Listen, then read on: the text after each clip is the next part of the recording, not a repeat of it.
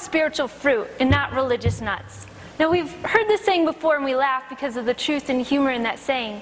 We laugh, but we don't really think beyond and ask ourselves, what is the fruit that God really wants in our life when we look at what He did for us on the cross?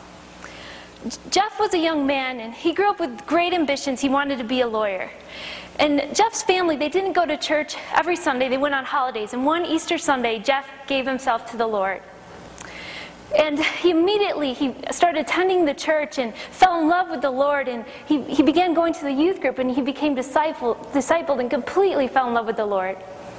But after Jeff graduated, he went off to college, and it was there his life changed completely. He, he changed friends, he began to drink, he started doing drugs, and, and he dated many different women. But he still managed to go on church on Sunday. So to Jeff, this was okay, right? He was in college, and that's just what college kids do, right? At this point, Jeff completely stopped going to church altogether and was living a life completely different than what he was just a few years prior. This story of one young man's life is not that different from millions of people, Christians, who struggle from clinging to themselves and not to Christ, clinging to their sins instead of the transforming power of the cross.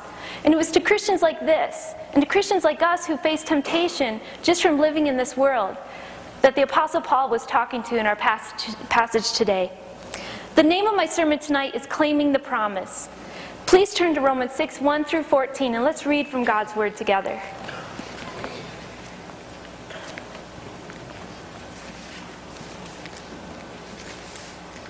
What shall we say then? Shall we go on sinning so that grace may increase? By no means, we died to sin. How can we live in it any longer? Or don't you know that all of us who were baptized into Christ Jesus were baptized into his death?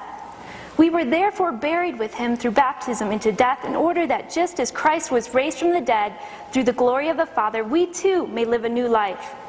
If we have been united with him like this in death, we will certainly also be united with him in his resurrection. For we know that our old self was crucified with him, so that the body of sin might be done away with. That we should no longer be slaves to sin, because anyone who has died has been freed from sin. Now, if we died with Christ, we believe that we will also live with him. For we know that since Christ was raised from the dead, he cannot die again. Death no longer has mastery over him. The death he died, he died to sin once for all, but the life he lives, he lives to God. In the same way, count yourselves dead to sin, but alive to God in Christ Jesus. Therefore, do not let sin reign in your mortal body, so that you obey its evil desires. Do not offer the parts of your body to sin as instruments of wickedness, but rather offer yourselves to God as those who have been brought from death to life and offer the parts of your body to him as instruments of righteousness. For sin shall not be your master, because you are not under law, but under grace. Amen. This passage, written by the Apostle Paul, is extremely important because it says that I am free through Christ and not bound to sin. Paul was concerned with declaring my assurance in Christ, revealing the power that, that we have over sin. Paul was writing to a culture not that different from our own, where sin and temptation and, and other beliefs were being exalted and even entering the church. Christians were in chains and, and they were holding on to addictions and old lifestyles and integrating pagan beliefs. Sounds almost too familiar to our culture today. Paul was telling these Christians, as the word is telling us today, that we don't have to live bound to sin or less than what Jesus Christ has given us through his life sacrifice on the cross. It is clear in this passage that we have the promise and power and freedom over sin through the death and resurrection of Jesus Christ. And we know this because the word tells us that we were crucified with Christ, but in order to obtain this, we must live crucified with Christ. Verse 5 tells us that we were united to Christ through his death. And, and, when we hear this, it sounds like metaphorical imagery, but when we look closer at what Paul is saying here, it becomes even greater. You see, we were literally united to the Lord when we, when we gave ourselves to Him through our baptism in Him. The original Greek word baptizo means to dip, immerse, and overwhelm and make clean. And when we give our hearts to the Lord, He takes us and He immerses us in His Holy Spirit and He cleanses us, making us clean, where old self dies and we become a new creation, born again. We become born again with the Spirit of God, the Spirit of Christ, the Holy Spirit dwelling in our every being. And Paul uses this pledge of baptism in showing that through this life cleansing moment, when we give ourselves to the Lord, that we literally become one with the Lord in his death, burial, and resurrection. And, and this baptism demands that we, that we be one in his death. So, what does this mean? I mean, with so many Christians, even, even pastors struggling with sin, with slander and gossip and pornography and adultery, just to name a few, we have to ask what does one being with the Lord mean in overcoming sin? Why are so many Christians in chains? And we have to ask this because Paul's clear that when we become one with the Lord through our spiritual baptism, our old sins have died and have no power over us unless we give in to them. Through his death, our body of sin was also put to death. And if Jesus Christ was crucified for our sins, our old self, our, our old nature, we also died because our sins and our old lifestyle was literally nailed to the cross. Christ on the cross suffered and died undeservedly out of the love God had for each one of us here and the obedience Jesus Christ had for the Father. And so, why do we act like this never happened? Clinging to our old sins and, and even new ones we plea are just too overwhelming to give up without even trying to be free. We must live dead to our old self, transformed, growing in His likeness, and, and dead to our own. We must live crucified with Christ. But not only this, but, but we must live resurrected with Christ. When I was younger, we had a neighbor who had this dog named Pepperoni, and Pepperoni was the cutest dog ever. He used to run out the yard and explore, and he used to love to just check out all the neighbors' business. And my neighbor Tom wasn't really too happy about that, so he decided to get Pepperoni one of those underground electric fences where you get the collar and you poke the dog when they go over the the fence, which is really underground. And Pepperoni, you know, having great ambition, tried over and over again to get outside that fence, but eventually he just learned that he needed to stay put. and years later, uh, this, this fence broke, you know, for whatever reason, and Tom, being tight of money, didn't pay to get it fixed. And so you would think Pepperoni would go crazy, that he would just immediately run out of that yard and run freely as a free dog again. But pepperoni, for whatever reason, he didn't, he didn't do that. He didn't even try. And I don't know if that's because he just got sick of trying or he just got used to that this was his way of life. But because he never discovered the fence was broken, he never was able to live in freedom now only in the, bar- only in the barriers that were now only in his head. In the same way, before sin entered the world, God created us to roam freely without the, the hindrance that sin has put on our lives.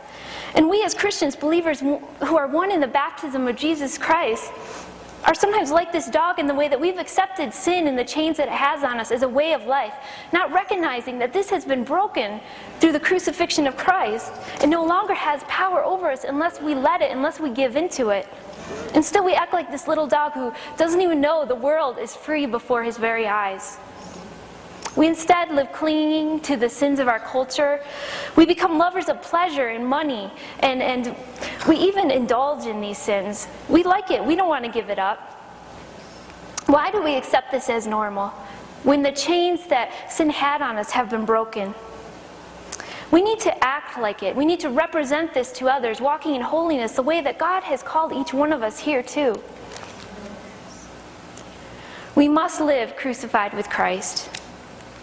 And also, we must live resurrected with Christ. Paul tells us in verse 5 we are not only united to Christ through his death, but we are united through his resurrection. Our death with Christ brings life with him.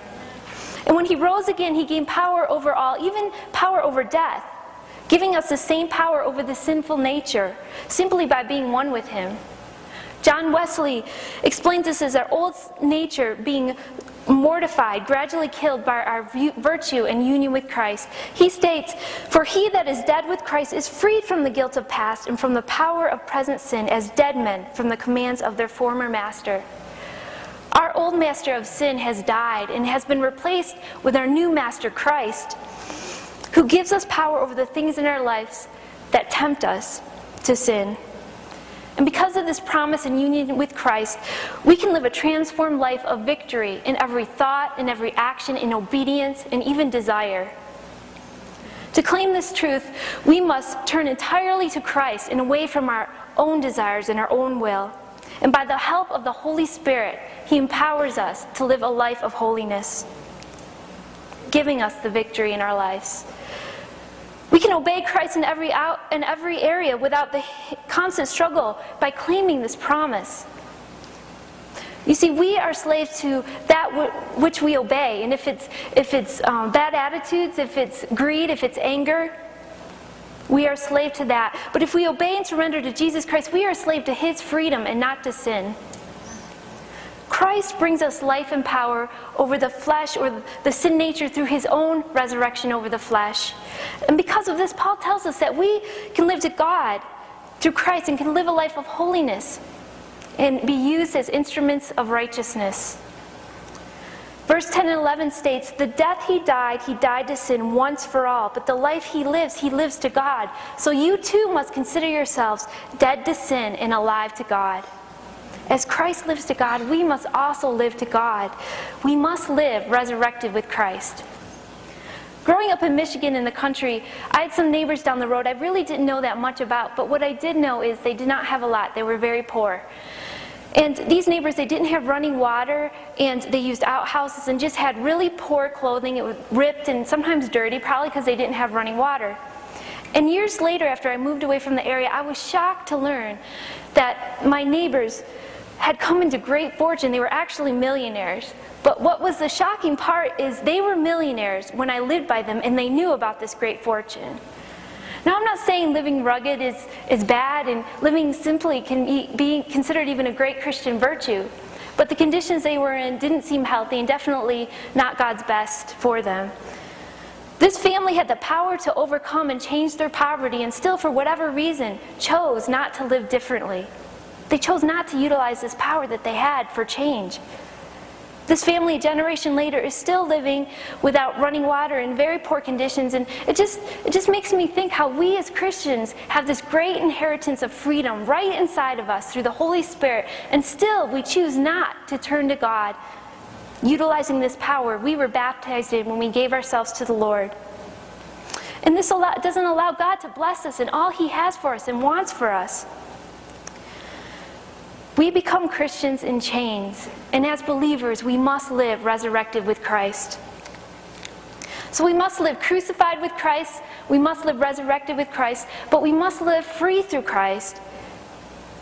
We're not bound to sin as we were before we became one in the family of God, but instead are free to not let sin overpower us because we have died and we're resurrected with Christ. Now, I'm sure some of you here are asking, well, if we are one with Christ and, and are free from sin, how come we still have temptations? And, and how come we can still have struggles? And, and how come Christians who love the Lord with all their heart struggle in areas for years? We've all asked questions like this before. And we can not deny that we live in this world with a tempter, Satan, who, who knows each one of our weaknesses and never grows tired of trying to pull us off track. And we also live in this body, or the flesh, which is tempted, and also the Spirit of God, which creates a battle. But the good news is, is the Christian life does not have to be a constant battle of defeat, but instead, through the power of the Holy Spirit, a life of victory. But we must do, in order to do this, we must live to God. We must exercise our faith in Jesus Christ. And we do this daily by making decisions to turn from our own desires and our, and our own will and instead turning towards God, who Paul recognizes as our new master, purifying our thoughts and our acts and our motives towards God's and not our own.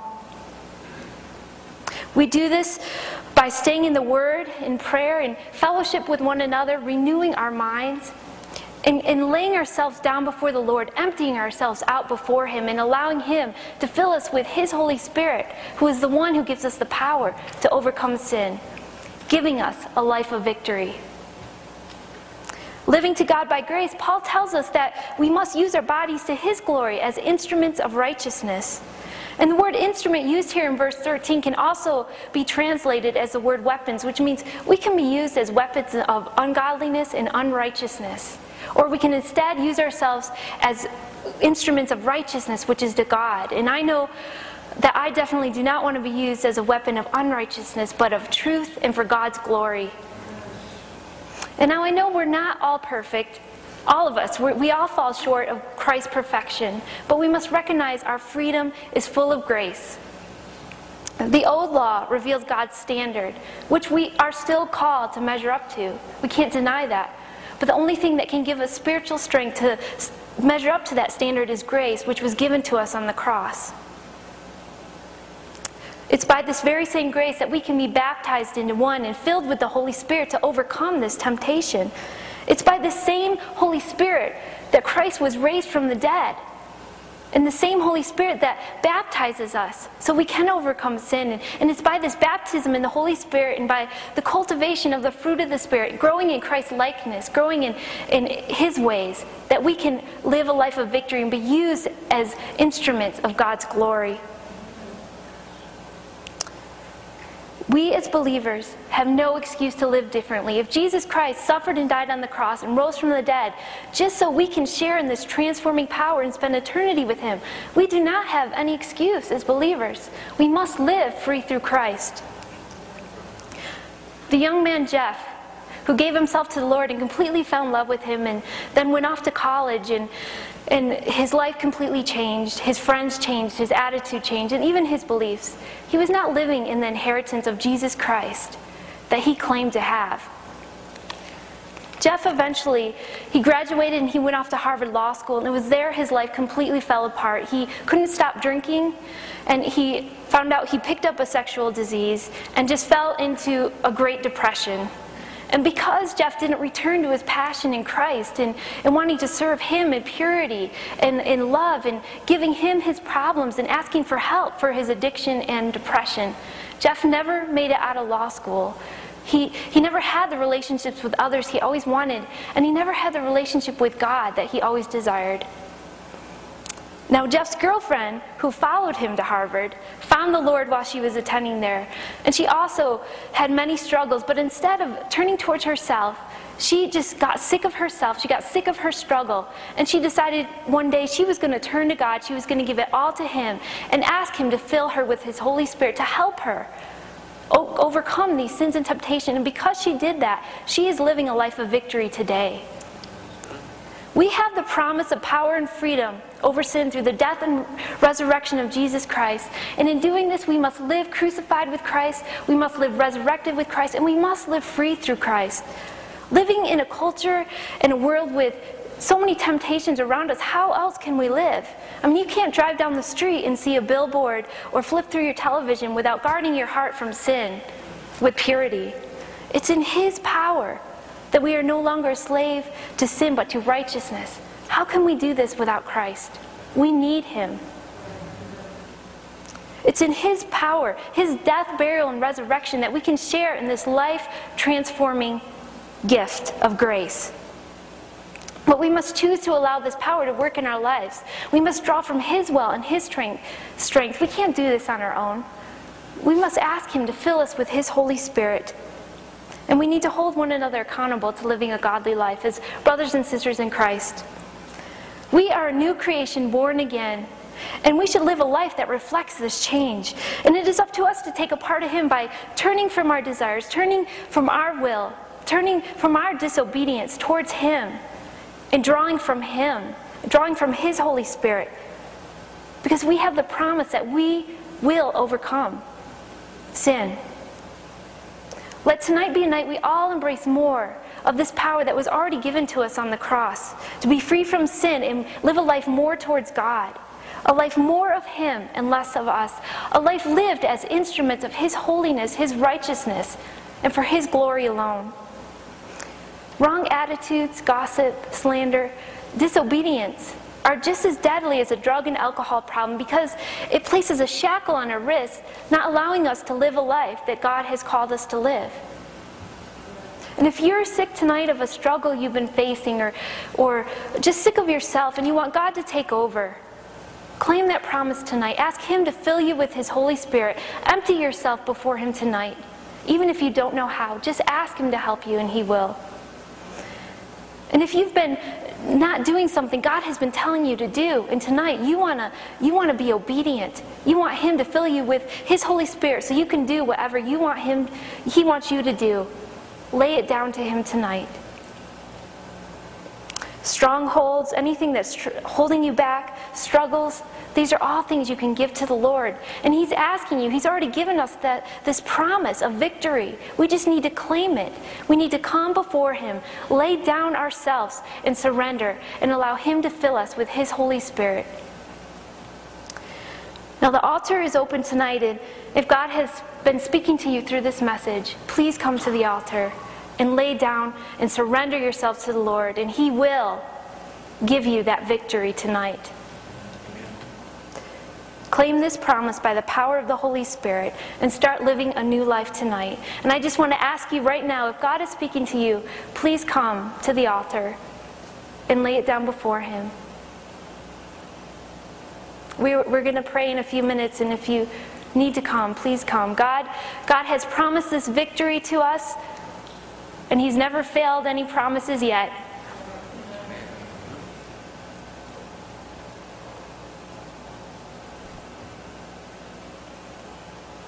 Let us pray together.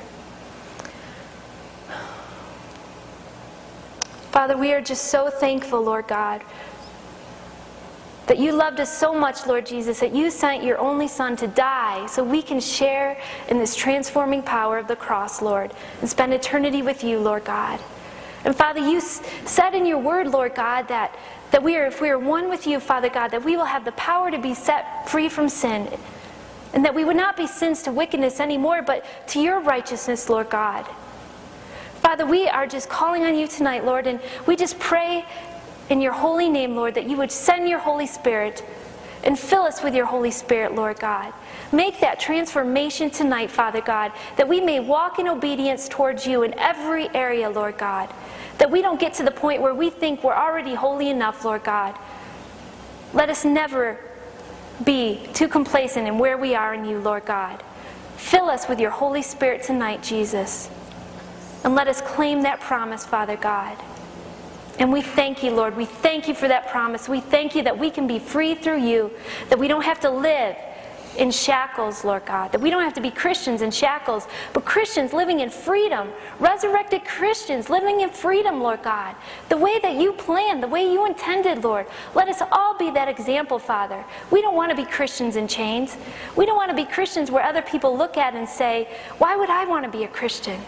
We want to be followers of you and your Son, Lord Jesus. We want to be followers and we want to represent it and show it to others, Lord. And we just need you to free us from every sin by filling us with your Holy Spirit, Lord God. So we just thank you, Lord.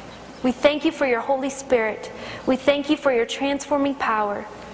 And we thank you for your love that you have for each one of us here tonight, Lord God. In your precious name we pray. Amen.